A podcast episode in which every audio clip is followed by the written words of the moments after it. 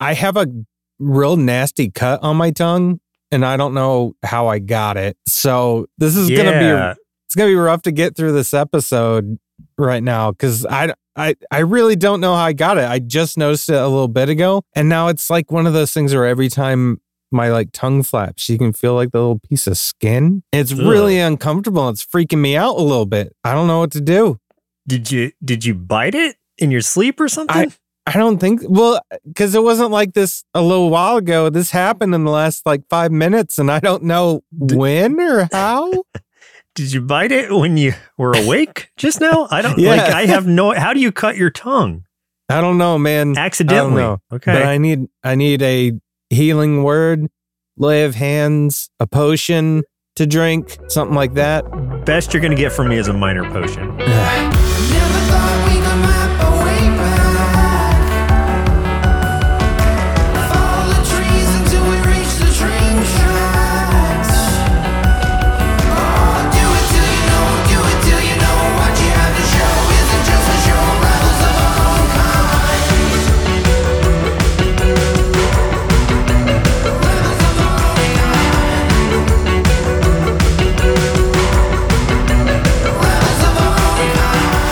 Welcome to the Nerd Sloth podcast, where two lazy nerds talk about well, the Baldur's Gate. This episode, Baldur's Gate three. My name's Chris. I'm Joseph. Uh, that's all. That's this episode's Baldur's Gate three. That's what this is.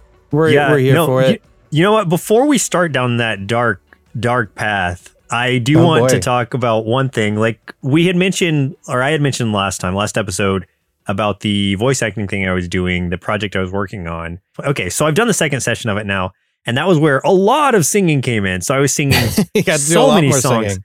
Yeah, Yeah. a lot more singing, like way more than I expected to. It was like, okay, let's do a few words just as pickups, and then the rest of today is going to be songs. So it was like an hour and a half at least of singing, and it was really interesting. But what's cool is that uh, I got like after the end of it, you know, I, I felt pretty nervous about it because like I had not really. The only time I had really sung anything is to myself in my car as practice. So that's what I did. And so having to sing in front of like six people who were all judging me and listening to me very closely. And then, you know, just seeing their reactions, but not being able to hear what they're saying as they're chatting amongst themselves on the other side of the booth. It's like, all right, well, I hope they liked it. But then at the end of the whole thing, like it got a nice applause and everybody thought I did great. So it was really nice and rewarding. And uh yeah, I felt good about it. And Aw. I That's cool.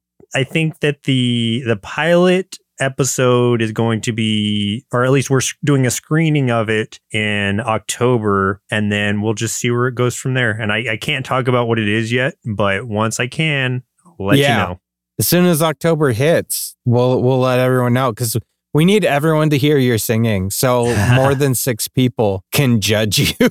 yeah, yeah, I'm really looking forward to that. Asterion approves. Is it Asterion? Astarian? I think it's a, s- a Starian. Yeah, Yeah. but you know what? It, it could just be different pronunciation depending on who you're asking. My volume's like always down pretty low on it. Oh yeah, because you don't want to wake the baby. I don't want to wake the baby. Let's. Since I uh, assume the baby's room is also your gaming room at this point. I don't have a gaming room per se at this point. I've been playing on my Steam Deck for the most Oh, part. okay. Which I gotta say, let me let me say this real quick for for any of you wondering: is it better on the Steam Deck or is it better on the desktop? Uh, and I'm gonna say that it's it depends. So I'm gonna give you a non-answer. Why did you you you pose the question and then you didn't even give an answer? Here we go. Control wise, a hundred times better on the Steam Deck because Why not guys, just use a controller? Yeah, you can use the controller. That's fine. You can use that on the desktop. But it feels real good on the Steam Deck. Like they did a really, really good job of like porting everything um and making those controls like super, super fluid and intuitive. Like I enjoy it better on the Steam Deck as far as like how it controls and everything and how that feels. Um, as far as how it like plays, it do it does get a little choppy every once in a while, but for the most part, it's pretty good. Here's the thing though, you gotta have it plugged in the entire time. Or oh else yeah. 10 minutes of that game and it's dead. you go from 100 to 0 lightning fast. So, yeah, keep that thing plugged in if you're going to do it on your Steam Deck. Yeah, as nice as the Steam Deck is, it cannot hold a charge for very long at all. Even like with the brightness turned so far down that you can barely see what's going on, it still just eats that battery up. I Yeah. tried to take it on a, a road trip that was eh, probably seven hours. I was the passenger at the time, so I was playing. Yeah, I was playing um a Divinity Original Sin 2. This was pre Baldur's Gate 3, like right before it came I out. So saw you just- playing that quite a bit. And I was like, he must be prepping. I, I was, I was, but I took it on this road trip and I was like, okay, I can kill a few hours, you know, playing my Steam Deck, playing this game while I'm on this trip. And I got maybe 30 minutes out of it and then it just died. And I'm like, oh man, I didn't bring any backup battery or anything. So yeah, it was not great for traveling. those resource intensive games, like the Steam Deck doesn't handle them the best uh, as far as battery life.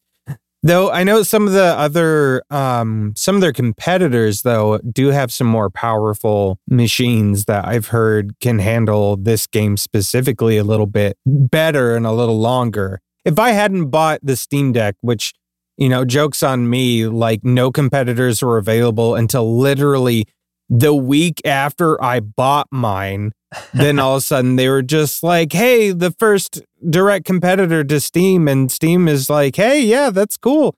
I was like, dang, man. Cause they're like, it's it's a faster machine and it's cheaper. And I was like, you gotta you gotta be kidding me with this. Yeah, but all of them have their caveats. So I'm sure like the Steam Deck has its advantages over those. Right. Yeah. That's true. Um, I was trying to think like before like I get in and just like keep singing praises if there was any other things about this game real quick that I had like, you know, criticisms of, but I don't think there is any. uh I don't know, man. Uh Yeah, so yeah, it's a good game. It's a really good game. if you're a fan of RPGs, especially turn-based RPGs, this is one of the best turn-based RPGs that I have ever played, if not the best. And I say that because I have like sunk so many hours into it. This is the first game since Elden Ring that I have just been this gung ho about. Like, whenever I have free time, it's going to go to this. Like, forget my social life for a little while. Like, Yeah. I need to just play this game because I want to know not necessarily what's going to happen, but I just need to like be a part of it. It's just such an interesting world. And I mean, being D and D and all of that, and then having so many different options in what you're doing, what you're saying. The combat's great. It's not all combat though. In fact, like you get through a lot of it without having any combat if you chose to. Like you could really talk your way out of a lot of situations. Um, but it's just having all these options in front of you. And even as I'm going through the game and I'm seeing like, oh, like if I had make if I made this choice instead, like that would have taken me down a completely different path. That just is more exciting to me and making me already think about like, okay, on my next playthrough, what am I going to be? How am I going to play through it this next time? And I've got a I've got a heavy need to do that Dark Urge one next time because I think that would be super fun and crazy. Yeah, I've I've heard uh I've heard fun things about that. I've just everyone is uh that I know that has done it though is like please don't do that on your first run through. No, you it should will, not. It'll ruin everything. So um but yeah, I I was interested in doing that at some point too. Um but I'm still pretty early in my game. Yeah, I am probably. If I'm talking about like my pure playtime, I'm 80 something hours in. Nope. If- you are if- 92 hours in. Well, I mean, like on my one character because I Oh, started okay. a different character too to play around Oh with. geez. I was gonna say, Yeah. yeah, I checked. I checked up on you. You're 92 hours in, sir. Yeah, so the the only game I played that much since Elden Ring, which was also over Wow. 100 hours to be. So it's just these games that have just a lot of depth to them. And, you know, with turn based, it's not things I can just like plow through or I've gotten so powerful that I'm just mowing over everything. As I go through it, the battles get more intense and I have to think about them a little bit more. And especially because, like, I'm not like I'm playing a cleric my first time through. I'm not some kind of like crazy class or and I'm absolutely don't want to try to break the game in any way. I know some people like doing that kind of stuff, but I do not want to make it where it's like, oh, if you just like, you know, put like a hundred explosives in a barrel, you can just throw the barrel and kill everything in one hit. I don't want to do that. I don't want to be cheap like that. I want to play it like I would play it if I was actually playing D and D. And so this is like what's enjoyable to me. Um, I'm not uh, save scumming, and for those who don't know what that is, that's where you're like, okay, I've got a big decision ahead of me, and you know, I because everything's a dice roll, really. These these decisions you're making, and you could still roll even if you have like complete bonuses on it, and you feel like there's no way you could fail. You could still roll a one and get a crit fail. I what I'm not doing is saving before every conversation so that I can Oh, be like, oh, I'm going to go back. That's cheap. Some people do that. And that's what I'm That's saying. That's so what save stupid. scumming That- is. that- it defeats takes- the purpose, right? Yeah, that takes all the fun out of it. So th- this is this is the appeal to this game specifically for me and I think many others is this is the closest you'll get to playing Dungeons and Dragons completely by yourself. you know, like i- i- for those that can never get your party to stay together or your group, you know, to play which like um that's a constant malady that I have suffered from of you get a group together, you do a session, maybe if you're lucky you do two sessions and then nobody's available again or you're not available because uh of your you know your own commitments and everything. This is the closest you're going to get. This is something you can do on your own and it feels a lot like playing Dungeons and Dragons um with Yeah. n- not only the classes because they are 100% the classes from 5e down to the subclasses and everything um all of the um you know references to the the areas to certain characters and legends and lore and and animals and all kinds of stuff. I mean it's it's 100% that world and it feels amazing. But the idea that they did put in a d20 that you do have to roll and that is like how you accomplish a lot of things. Like you're constantly doing skill checks for um you know conversations and stuff like whether you're trying to do um deceive somebody or intimidate someone or kind of like get a leg up on them and and trick them into thinking something or trying to figure out what they know. Um all of that being based on dice rolls just like you know the 5e system of of D&D um that's that's what makes it special. That's what makes this game what it is. So it, it's pointless to try to cheat that because then you're not even experiencing the game anymore. Yeah, I'm not trying to judge the way that anybody plays any I am. game that they spent their money on. Well, I'm not going I'm, to. I'm judging it you're doing it wrong I- No, don't I, I don't. scum I mean, yes, I wouldn't personally do it, but you spent your money on the game, you do whatever you want with it. I'm just saying, if you want the purest experience, like try to do that like as little as possible. Don't do it. Well, just don't do it if you want the pure experience. Like save often because there are going to be times where either your game might crash or you go into a battle and you're going to get killed and then just going to go back to whatever save you just had. So still Yeah. save often. I'm just saying don't save before a conversation just so you can affect the outcome of that conversation or skill check because that is, you know, it takes the fun out of it, takes the randomness out of it, which is really part of the fun for me. Yeah. So I, I do want to clarify because you you brought up a good point. Saving before like a battle or something, I see that as totally different because of um yeah, if you if you die, then you got to start over at at the last save point. And that does bring up the one the one thing that I was just like, "Oh Uh, yeah, I do have one problem with this game and that's that autosave. That blows because like there was this one time um and it was it was my very first death i'd gotten so far and um i got killed and i'm like oh that sucks oh well you know like like this you know cinematic kind of like you know uh conversation happened about 10 minutes before I got to this battle and then died. And me being spoiled by games that came before, I'm like, cutscene equals that was a save. Nope, the last point it saved was like an hour and some change before that. So not only did I have to do like the whole fight and the whole lead up, like there were characters I hadn't even like that I had recruited prior that now I had to go find them again and recruit them again and have those conversations all over again. I was like, oh my God, you gotta be kidding me. So that sucked. That sucked real bad. So yeah, you gotta save a lot. Um, but that is different to me than like, you know, um saving every time you have to do a roll of the dice and then loading that um save state every time you get an outcome that you don't like. Right. I Um, mean, yeah, those are completely different things. One is saving yourself time because if you're going to die, then it's going to take you all the way back. There's no, that's not cheating the system. That's just being efficient. But Yeah.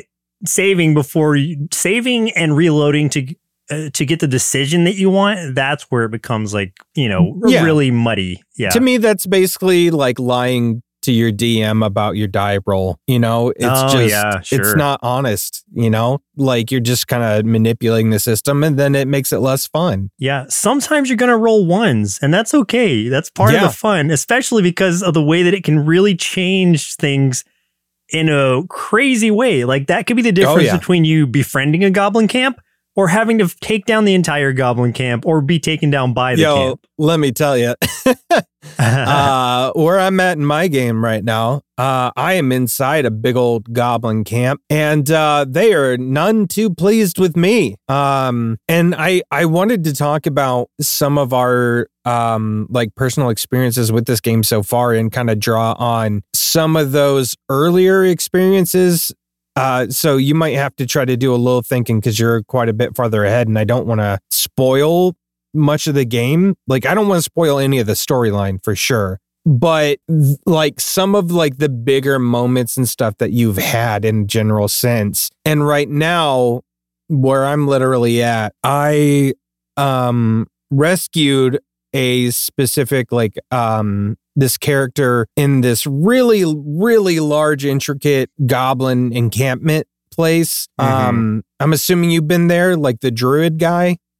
Yeah, I know who you're talking about. Okay. Yeah, Hal- Halsin. Yep. Yeah, and he's just like, "Hey, cool, yeah, uh, I'll help you with what you need, but please kill these three leaders in this place." So I was like, "Ah, good, all right. Well, that's gonna be tough." So, like, one of them, I was able to um talk with her, and like each one of them is like surrounded by a bunch of other NPCs and stuff. And one I was able to talk to quite a bit. She walked off to like a secret chamber of hers, and I went with her. And I'm like, oh, perfect. If I can get each of them, you know, if I can sweet talk each one of these leaders and then kill them in secret, you know, perfect. That'll be easy. So that one, that worked out. Um, easy as pie. The next one didn't didn't work out so well. So I ended up in a battle against like over a dozen people at once. It was like 15 at Yeah. one time. And oh my God, that was like I made it, but just barely. Two of my folks are are were dead. Um, but that fight though was probably one of the most fun um fights I've had in a game, especially one like this. And part of that was because of the um the environment of the game itself is set up so good that you can do things that you never would have thought of in other games. So for instance, in this battle in this big chamber I'm in, there is so much of the environment you can work with and you can do pretty much anything. Like um some of my guys were were on ground level um more my melee guys um but one of my rogue was really hurt so i sent him climbing up a rope. He's running across rafters like you know 20 feet above all the dudes below are trying to shoot up at him. They're missing, and he's got advantage because he's above them. And not only is he then like, you know, sniping down from these rafters, I'm also shooting the ropes holding these big uh braziers and basically letting those crash to the ground and so those are starting fires everywhere and like some of them are hitting some of the goblins down there and lighting them on fire so it's just like the amount of stuff that you can do if you can think outside the box and not just do okay melee hit or spell hit uh, like you can use so much just around you to your advantage and it makes it so special it really is just like you can do almost anything. In that same battle, did you or did you get pushed or did you push anybody down into the spider pit? I did not. Um Okay. and and nobody got pushed into it. Okay. Um, I actually because I've heard some of my friends talk about it and they did get pushed like one of the characters did get pushed down in there or like they got pushed down in there and then also pushed like one of the other people down in there. So the spiders will fight anybody who goes down there. Oh um, man. who falls into the pit, uh, friend or foe. Yeah, and uh, so what I did in instead was like I went down to the spider pit first, and I had um one of my characters has animal speech, so I. I talked the spiders into helping me with that battle, and so they came up like I because I freed them from their cage. They came up and helped me during that big battle because I know the one you're talking about. That is a huge battle, and it is yeah. at that point in time the hardest battle you're gonna face. Um, it, it gets harder later, but at that point in time, like that is the the craziest battle you experience. Um, unless you're fighting like some crazy towns or whatever. So. And, and uh, well, that's that's assuming you're siding with the the druids because you can side with the goblins if you want and Yeah. go a completely different route with this whole thing. But uh, my first playthrough I do is like the good playthrough, or you know, my quote unquote good playthrough, where I'm just you know going with I, I- the the Your uh, conscience. the heroic side of the story, yeah. rather than the potentially villainous one, Sure. the dark side. Yeah, that's amazing because that's see that's something i didn't even think of was trying to use something like that with the spiders and the fact that you can do that just makes it even more just astounding i like mm-hmm. that blows my mind yeah. there's There so many are- different ways to play this game Yes, for I saw from the creators. I don't know if this is a hyperbole or not, but I saw that there are like over like a thousand something endings to the game potentially. wow I and I don't know how different they are. Like if it's just small things or whatever. But I it, like part It's of me be believes that just because of how vast this world is. Because I was talking to my my roommate the other day because he's playing it as well, and we had both finished chapter one, or he's getting close to finish chaptering one, chapter one, and like his experience was completely different from the way that I did it because what I did like blew my mind. So I was like, dude, like, did you? So like, we're not spoiling it for each other, whatever. But I'm like, did you? What'd you do right here? Or like, what'd you experience? He's like, oh, I did this, this, this, and I'm like, man, that is like not the path I took at all. And so much so that like the chapter one thing, like as I was getting towards the end of it, that that battle that I won't mention what it is, like it was like um the game literally told me it's like if you make this choice, like it's gonna change everything. Like the overworld's gonna change. And so like if you have any quests you need to wrap up before you make this decision, then make sure to do that. And so like there are things you can do and you don't have to make these choices, but there are choices you can make if you go deep enough into whatever that can really change everything and then complete the entire outlook of the game. And I, you know, I'm far into it. So I can say those choices keep coming. I won't say what any of them are, but there are so many options here that like you could play this game like um, endless amount of times and have a different experience, which I love that. That's so cool.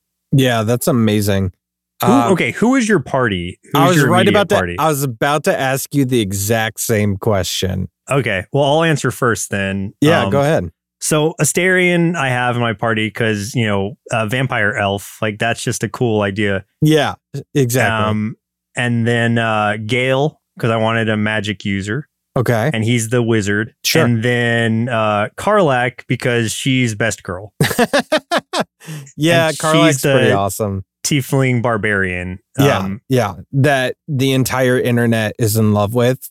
yeah, exactly. So it's like it has to be your first like love interest, right? Like, Sure, um, uh, yeah, I who's yours? mine's pretty different. Um, I do have a Asterion also. Um, Somebody's you gonna pick those locks. Yeah, exactly. Well, and that's why it's like I I wanted a rogue for sure because my dude is not stealthy. Um, in fact, he has a lot of like negatives to stealth because of the armor that he's got. So I, I needed someone stealthy. Um, picked him. He's a lot of fun. Um, I got Shadowheart who does uh all my healing. I also like uh as I leveled her up, she also took some spells from the sorcerer class. So she's also kind of filling that role of like a um caster also as Okay. well as as as healing. So she's pulling a little bit of double duty. And then uh Lae'zel is the the other one, Ah, the the warrior. So you got a fighter on there. Okay. yeah. Uh, what, what, okay, so what's interesting when you were talking about Shadowheart and saying you delved into sorcery some, like I have, I think it's interesting because like I've been sticking to just like whatever class they've put me on the path of, that's what I'm taking. Like with Asterion, I've got, I went down the arcane trickster path because that's where it was defaulting at first. Shadowheart, it's the, uh, um, trickster cleric or whatever and then with Karlach it's just the um I can't remember what it's called, but the animal barbarian kind of thing. Sure. And I, I just think it's interesting because you can customize them however you want. I just feel Yeah. like from a story perspective, I wanted to stay close to the path that they were originally going down. Yeah. Um, and what I did with Shadowheart was it wasn't so much that I gave her a level in sorcery. It was like she got a feat, and then the feat I gave her was taking cantrips and spells from Oh, okay. sorcerer. So she's still full points in cleric. She's just got some uh, extra spells that cleric wouldn't usually have. So Gotcha. Okay. Yeah. Yeah, I didn't know if you were multi-classing because I know at least what you had originally said is your primary character was going to be multi-class. Yes, he, and he is. Um, so yeah, my primary character is um a hexblade, but um different than what most people are doing for hexblade right now. Like, so I I was just curious to see like because there's not like a a quote unquote hexblade class in this game, at least not right now, but they did add Pact of the Blade for Warlock. And in fact, like one of the companions you can get, Wyll is pretty much that. He's like a Pact of the Blade Warlock. But I didn't want to go just specifically that. I was like, you know what? I'm gonna make my first D and D character the way that I made him, um, which was part fighter and part warlock. Where I see a lot of people are like, oh, well, to get the best stats and blah blah blah, and to basically be untouchable, you gotta go paladin and warlock. And I'm like, man, I'm I'm not gonna do that. Like, I don't want to do the um, Min-max. yeah, I don't I don't want to do that. I don't want to min max stuff. So um, so I did three. Um, right now I'm I'm level four. I've got three in fighter, one in warlock right now.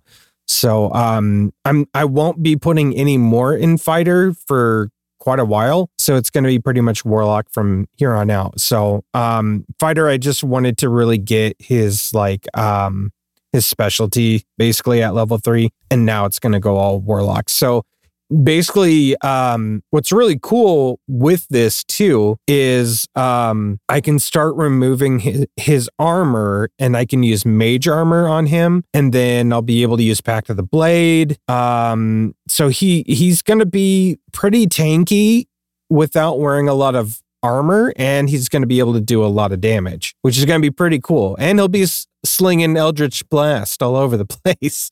Eldritch Blast rocks. Like my Gale, my wizard, picked that up because what's cool about wizards is you can just like pick up spell books, and for the most part, you can learn them for a small price. So, uh, yeah, Eldritch Blast was one that I just randomly picked up, and he learned it, and I do use it pretty consistently because it's it's very good. It's a nice Yeah. spell just because it has multi hits to it, which I appreciate. I remember just like playing actual D and D, like that was, um, you know, one of my cantrips, and I'm like, yeah, uh, I'll be using that a lot, and and I did. It was just like that was my character's, um, you know, long range is like he just he had his blade in one hand, and then his other hand he was just always casting Eldritch Blast, um, towards anything at a distance, and that's pretty much my exact plan here too, which is going to be great. So he's got like a finesse weapon, his rapier, and um, the other hand will be ready for Eldritch Blasting. My character is a uh, light cleric, which is way outside of what I would normally play. But I just I wanted to play something different than I would play because my default would be fighter or possibly rogue or barbarian, just because like I like that up close personal combat. But I, I wanted to change it up a little bit, so I decided to try out a cleric, and it's been okay. Like I'm not my f- I'm not my favorite character in my party. Basically, like I it's I don't have the most fun like controlling myself in the party, but Yeah. I'm still useful in different ways. Of course, since I I can heal and I can you know summon all these different things or whatever and have all these cool spells. But I from a lore perspective, it, it's fun to play that cleric class because I also put like uh, Tyr as the god that I worship, and so I'll get some option choices in dialogue that are like, do you want to make like a cleric of Tyr or worshiper of Tyr choice? And then it'll just be like, um, you know, me talking to them from the perspective of actually being a cleric who's worshiping this god, and uh, Wow. it's okay. interesting just all the different dialogue options you have and then hearing their response to that and i'm really trying to play that up as much as i can in my character where i'm not like i'm trying to avoid stealing as much as possible there's so it's so tempting to like go into somebody's house and just rob Just them of all their things it. Yeah, Yeah. break all their pots like uh, Zelda yeah, style. exactly. Yeah. exactly. But instead, like I'm really playing it straight as a cleric, and I'm just like, no, I'm not going to do that. Although Astarion disapproves of my actions constantly. Like he is definitely not. Like he's not the ideal character for the way that my playstyle is because he's disapproving of a lot of things that I'm doing because I'm being too nice or I'm being too giving, and he just wants to take. Right. But I, I like uh, Karlach, on the other hand, is completely behind my choices, and Gale's pretty good with them. So I think my other option, probably to optimize like characters or whatever, to optimize like my party, would have either been Shadowheart or Wyll, because I think they're more on the the good side, whereas Lae'zel and Astarion are just like kind of quote unquote evil, or at least like chaotic more so than the others. Definitely chaotic for sure. Um, I was gonna say, uh, what's what's the barbarian's name again? Karlach. Just her design. If she were blue, she would look like there's a there's a character from not Monster Prom, but the sequel that Oh yeah, looks a lot like that. yeah. I know who you're talking about. Yeah, and now Yeah. I can't think of anything else, and that's all my my thoughts can like think of right now. Just Monster Prom. Just Monster Prom. Yeah, man, I can't say anything, but there are some options you'll have later that are like really morally divisive, especially Oh, towards yeah. chapter three, the the last chapter, where I'm just like, I don't know what I should do here. Like, sure. who, eh, like, I know, like everybody is telling me like partial truths, so who do I who do I side with? You know? Yeah, And that's kind of like a real dilemma that you're in for a lot of this game. Like a lot of it is driven like that. So I I encourage you to look up as little as possible. And I, I'm not just talking to mm-hmm. you, I'm just being in general. Everyone listening. no, just me. no, okay, Chris, look up as little as possible about Okay. this game because I I don't want you to spoil that fun for yourself of just that pure experience of like, oh, what's gonna happen if I make this choice? If I trust this person, if I do this for this person, how will that come back and bite me? Or how will that benefit me? And Right. the less you know about that, the better and more enjoyable those experiences are. Yeah. I was just thinking because I do know that um, when you're talking about how, because you're a cleric, you have like the god that you worship and stuff, and that becomes influential in a lot of your choices. Uh-huh. I know that um, with warlocks, you actually, um, now it hasn't happened to me yet, but I do know from reading up on how some of the stuff worked before the game came out. Um, I believe that, um, you know, the warlocks, they, they tend to have like a pact with like another deity or something, you know, which is where their power comes from. And I believe that at some point they start speaking to you. And I don't know if it's like when you do your rests at night or whatever, but um, but they do talk to you, and I I guess it's pretty often. So I've heard that like um a lot of like warlocks and stuff uh, or people playing those have had like vastly different experiences from like you know other players. So I think that that's pretty cool. and I'm sure that there's like other things with some of the other classes that are all like that too. Like you have just Yeah. vastly different experiences depending on what you um choose. And Right. um just from a race uh racial perspective too, uh so I made a drow and like my character has definitely experienced some race kind of stuff um where people like comment on him specifically as far as like him being a drow. And sometimes you know they say things in a, a very negative way um or sometimes in a positive way so like um i was trying to remember i don't remember where it was but there was like this one encampment i got to um this is somewhere early in the game and like because i was a drow they were very distrusting of me immediately. Uh, so I had to do a lot of like talking and persuading and things with them. Um, you know, just kind of trying to establish myself as like, you know, someone that can be an ally or whatever. And then what's interesting is later on I go to um this other goblin encampment, not the one that I'm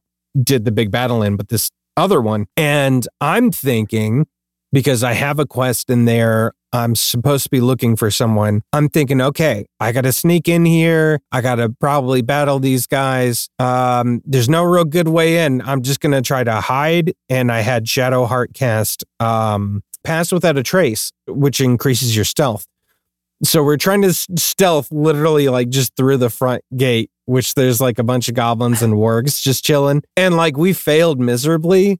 Yeah. But one of the head goblin, like guard, looked at me and he was just like, um, they started yelling at us. Then he's just like, oh, he's a drow. Let him through. And I was like, wait, what?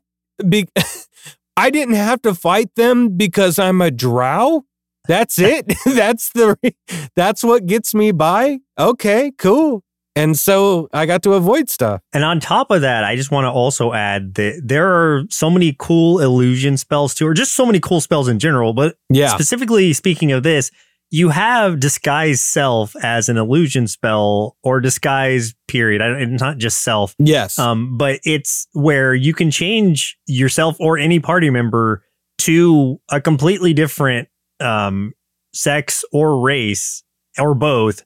So, like, I could make my entire party into drows if I wanted to do that for, to go into that So camp or something like that, or just all gnomes or something. yeah. And that lasts until long rest. So that's just like you're just that race for oh, however long you go um, until you decide to do a long rest to heal up and all that. But there's just so many cool options. And then if you're a druid, all these different animal forms, there's so many, so many options, and they all play like a little bit differently. So like you could be become an owl bear, you could become just a cat if you just needed to distract the enemy or get into a smaller space.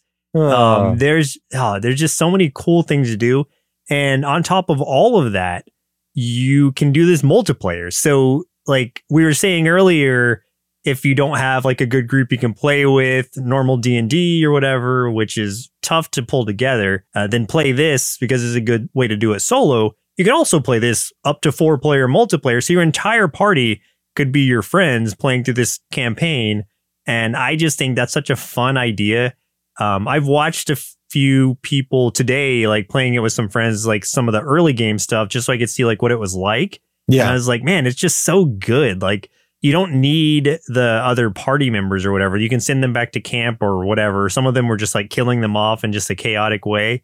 But you're you're just your four, you and your three friends going through the same campaign, and then like one person's doing the talking, the other people are just like voting on it or whatever. So you basically decide like, okay, is this going to be like strength check or something? Because who's like the smartest, who's the strongest, whatever. Like you go do that skill thing, and then like everybody else is just kind of there and becomes like um the victim to whatever choice you make essentially which i thought was just really cool because then it is just like playing d&d there's so much to love about this game. And like I, I feel like too, we're just we're really just getting to like the the high level overview of what this thing is. There's so much nuance in this thing um yeah to talk about. But we can't say too much without spoiling things. Um but yeah, it's just uh there's so much in the story that's so good and I do want to just talk about that without actually like um running through what the story is, but the story is really good and uh all of the dialogue is extremely well written, which is um something I feel like um you know there's games out there that are good at it right? But not at the level that i've experienced with this where um you know there's there's so many games where you just want to skip the dialogue skip skip skip skip skip. But in a game where the dialogue is often fairly important like um when you're playing a TTRPG, that means the dialogue in a video game that is trying to emulate that feel has to be, you know, actually um, worth listening to. It's got to be just as captivating. And man, did they do a real good job of making it captivating. Because, like, almost every conversation is something really interesting, even when it's just between, like, you know, you and one of your companions. Um, I gotta say, like specifically, I think my favorite stuff right now is like Shadowheart's story. There's something, there's some real intriguing mystery going on with her specifically. Um, that I just like, I keep trying to figure it out, and it's so hard because, like, every time I try to pin her on certain details, I keep rolling really bad. One of these days, I'll roll better. But Yeah. It's just like every single character has got something really interesting, really phenomenal about them. And um, what's kind of crazy is you can talk to pretty much every character in this world, not just Yeah, like even- your companions. even just like normal civilians get like Yes. a cut scene. Like everybody has like a small conversation where, for the most part, like 95% of the people you talk to, it's going to cut over to a little video of them saying something to you. Even if it's not like a conversation, just them saying something, it's still relevant to what's going on in the town or wherever you are. So it's like the all the time that was taken to give everything like a small personality is just really intriguing. I mean, I know they worked on this for 6 years and it was a team of like 400 something, but like it was worth it. Like it was worth Yeah. the wait. I'm glad I didn't jump into the early access cuz I know that had been going on for at least 3 years. Um or something like that. Mhm. And I I waited and I'm so glad I waited because now I get to experience it just as a pure playthrough. And uh, I'm still even 90 something hours in that I am loving every second of it and excited to start over again with a different class, a different character, and Yeah. also to play with friends with a different class, different character, just to have that much different experience. Absolutely. I keep thinking of other like class combos and things that I want to try.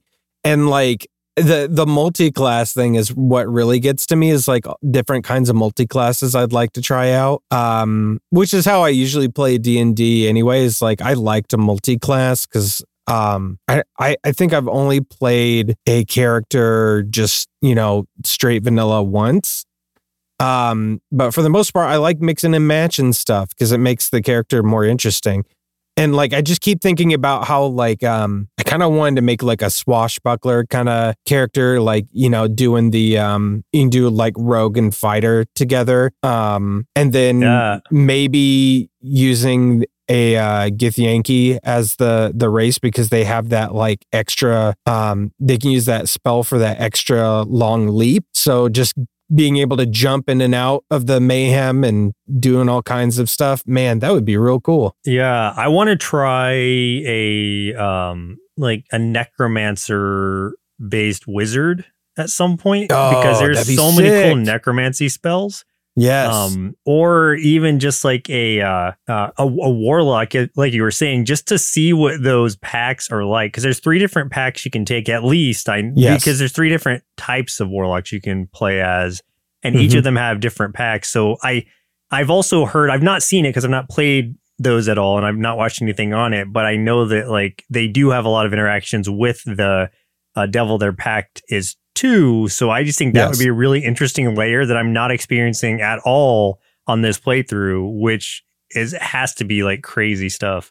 Yeah, exactly. It's just like every time you play this game, even though it seems like it's a linear story. You could have a completely different game every time you play it, just Yeah. based on what you choose and um, how you decide to start, like what kind of like class and um, abilities that you want to adapt. So it, it could be different every time. So Yeah, it's like there's you have a goal, like a really broad goal, but the methods of getting there are really completely up to you. Uh, you don't have to do it. There's it's not a straight line at all. Yeah. there are multiple paths to get to that end game.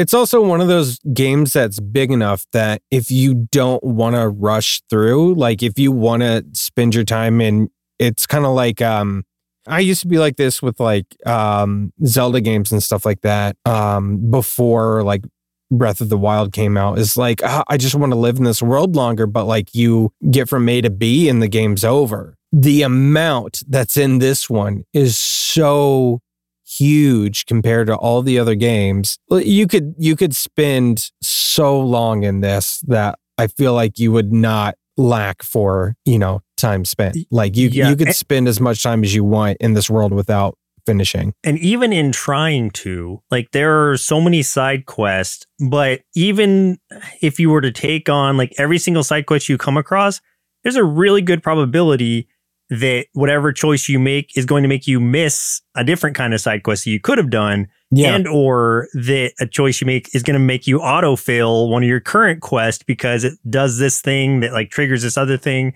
And so there are plenty of ones that i've because i'm trying to pick up like everything i can along the way and explore all i can but i know i've missed like a ton of stuff just because like sometimes like i'll be doing a different quest. One of my quests will just be like oh this person died and it'll just be like quest finished. And it's like oh i didn't even know this person where he was or whatever. So it's like all these things that are just happening in tangent and um you're whatever path you're going down it's going to change something else. It's like uh ripples in the water. Like you're throwing these Mhm. pebbles and it's just rippling to everything else around you. So uh yeah just just know that even though even if you're a completionist you cannot physically complete everything on one single playthrough Impossible It is Yeah. impossible. Uh, I I don't think anyone would ever be able to like. Uh, th- there's no possible way to hundred percent this game. It's impossible. You can't. I yeah, I it just like the, the the the amount of time it would take, literally based on all the different options there are. It's like I don't think you, you would die first. live. Yeah, we don't live long enough to do that. Humans don't So- have a lifespan long enough for that. Yeah, so make your choices, enjoy the trip because like really like I don't even care as much about finishing the game as I just do enjoying the time that I'm spending in this world. Exactly. Yeah, same here. 100%. I'm just enjoying living in it and, you know, feeling like I'm a part of Dungeons and Dragons, like I'm a part of the the world in this thing. So that's Yeah. that's what feels good and that's what feels special. What's also exciting is like this is uh, it's not the first Baldur's Gate game. It's not the first game from Larian Studios, but it's such a great start down a path of um, what I hope a lot of other games will start to go. At least tactical RPG games like this or D and D games in general. Um, I know like some studios felt threatened by this and said like, well, Oh, don't make yeah. this isn't the expectation, Yes. so don't like expect all of us to do this because blah blah blah excuses excuses. And it's like that's fine. You don't have to do this but at least like just try harder basically. That, Yeah. that's the message. Well, uh, And- and even if we don't get that from other studios like i just look forward to whatever larian has coming next even if it's just expansions for Baldur's Gate 3 which i am completely down for. I think there's like a, a little bit of a caveat with like those game studios and the game devs getting all up in arms like uh this you can't expect games like this. Um and because at first i was all like oh what a bunch of lazy like you know idiots. Like it, it like people with like this money these AAA games and stuff like that like you should look and see what this studio did and that should make you want to make better games. But in like having more time to think about it because all that controversy and um all that stuff is kind of coming out like in the weeks preceding the game coming out now i'm looking at it from a standpoint of um i think it's more along the lines of not just like they don't want to make games like this. I think a lot of them do. I think it's a lot about the gaming industry as a whole, as like they don't have the opportunities to make games like this very often which is maybe why they're looking at this as like this is the exception. You shouldn't be like giving your hopes up and stuff like that because um let's if we take an example like um you know Diablo came out recently. Diablo 3 is a marketplace you know? And the gaming industry is like heavily or yeah, Diablo 4. Um the gaming industry like as a whole, a lot of that is kind of in that way where the games are more of a marketplace than they are like games. So it's like there's such a push for like get the game out quick, you know, you need to spend more time on how these games are going to generate additional revenue rather than being, you know, a great game, which like back in the day when we were kids, that's probably why we think of games as being better like when we were younger because that's all games had to do. They just had to be good. But the gaming industry now is get a game out quick, monetize every inch of that game that we can. Microtransactions, you know, like crazy, um, downloadable content that you got to pay for, you know, stuff like that. So it's like there's got to be an industry shift at some point. And maybe this will be the game to help spearhead that. But I kind of get where some of the devs might be frustrated is like, hey, I want to do this too, but like we can't, we're, we're not allowed to because, you know, the people that line our pocketbooks will say, no, we have to rush this. We got to rush out an, an Overwatch 3 in two months. And you have to pay for every five minutes you play this game. Yeah, like it's more about the the bottom line than passion. And yes, absolutely. I mean, I I understand that, and that sucks. And I I don't like. I hate obviously the industry is like that, but I get Yeah. it at the same time. So I understand where what you're saying. I hadn't really thought about it like that, but that does make sense. That it's not that they don't want to; it's just that they don't have the freedom to do that because these aren't indie studios at all. For the most part, they are big budget studios who are working under someone who is mostly interested in the the money that it's going to make. Yeah. Which, you know, that's that's capitalism. Yeah, because I mean, like game game devs, game developers, people that create games, they're made by people that play games and love games. Like nobody goes into like making a video game that doesn't like video games, you know? Um I hope not anyway. yeah, I mean, yeah, you would hate your job and you'd be really bad at it, which, you know, maybe the people that made Gollum, I don't know. But uh but you know, the people that that own that company that are just like we have expectations because we have uh, a board and we have um you know stocks that fluctuate. So i don't care what your passion is you need to rush this out and get it uh, going because the shareholders need to be happy. So then it puts pressure on these devs and they're like oh i don't get to make this amazing game that i really wanted to make. Um so yeah that's i i really hope that this game will help soften and maybe break apart some of those barriers and it'll make some of those um you know big wig big wigs sweat a little bit because this no matter what this raises the standards for what a game can be whether Yeah. the gaming industry follows or not the standard is now raised so And at the very least, I still have this one to enjoy. Yeah exactly. This might be the game that we just stick with for a long time.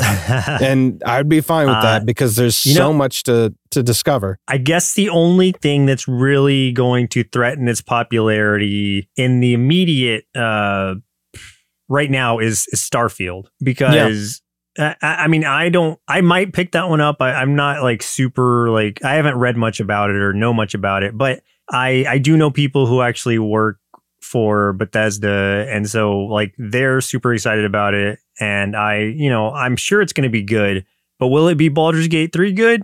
I don't know. They're completely different games, so I can't really look at them on the same level like Right. that. Um, but I will I enjoy it probably. So that's the only thing that I think is going to take my attention potentially away from Baldur's Gate 3, but it, it's not going to make me love it any less. And I've still got tons of playthroughs to do of it um, because I still am, even this many hours in, uh, really enjoying it. Yeah, I I have so many years ahead of me that will be sunk into Baldur's Gate 3 and nothing else. I'm going to go. abandon abandon my job, my family.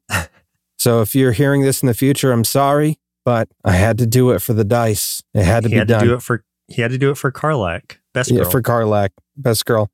Um anything else that you've been up to um that was not Baldur's Gate 3 related? I finished watching Ace Attorney. I don't remember if I mentioned on the last one, but I had been watching it, and now I'm going back and watching all of Rise Rise of the Shield Hero. I'm on season two. They're fighting the the Spirit Tortoise, so Oh, um, that's been fun. Yeah. Uh oh, I finished um uh Primal. I finally Oh, I- like the third season of it had come out and I finally finished it. Man, what a ride. That is such an amazing show. Uh, I forgot about that one. That's one I need to hop back into at some point too. yeah, I had just watched the first season and I was like, okay, maybe that's all they're going to do. And then I just saw that they had come out with more. And so I just, I would take a time, take a little bit of time every day, watch a couple episodes. And I just finally finished it last week and it was amazing. Would absolutely recommend it. It's on HBO Max uh, or just, Yeah. sorry, it's just Max now. No yeah, HBO. it's just Max. Yeah. E- And, Eventually, uh, it'll just be. Mm, Yeah. just X. no, Um, that's Twitter now. Oh, that's true. Sorry. Yeah. Uh, yeah. But uh, yeah, if you enjoy uh, Genndy Tartakovsky's work at all, this is like his magnum best opus work. as far Yeah. as yeah, as far as animation and just storytelling goes, as far as I'm concerned. So please give yourself a chance to check it out. He's got another show that I, I think it's him that I wanted to check out, and I'm trying to remember what it is. It's Unicorn something. Um, uh, what is the name of it? Do you know what I'm talking about? U- Unicorn Warriors Eternal. That might be it. Yeah, yeah, I think. Okay, yeah, that's it. Okay, Unicorn Warriors Eternal. Um, that was something that I've been wanting to check out. I had briefly just seen an image from it and um read a short review, but this was like if I remember this was like a month or so ago. So I don't remember much of it other than knowing it was him that worked on it Okay, and yeah, it was a very positive just- review. Just started apparently. okay, Um, cool. It's also on. Yeah, started. to- It aired uh, in May, and then Yeah, on Adult okay. Swim, and but it also is on Max now. Uh, Hmm. Yeah, so I don't know how long it is, but it it literally just started. I Cool. think it's just an ongoing thing. I don't know if it's going to be like a streamable thing or whatever, or bingeable thing rather. So Sure. I don't know. I'll have to check it out though, because coming right off of Primal, it'll be a perfect companion. Yeah, exactly. Um, I've also been reading um, a comic series called Moonshine, which uh, was written by is that Bri- the werewolf one? yeah, written by Brian Azzarello.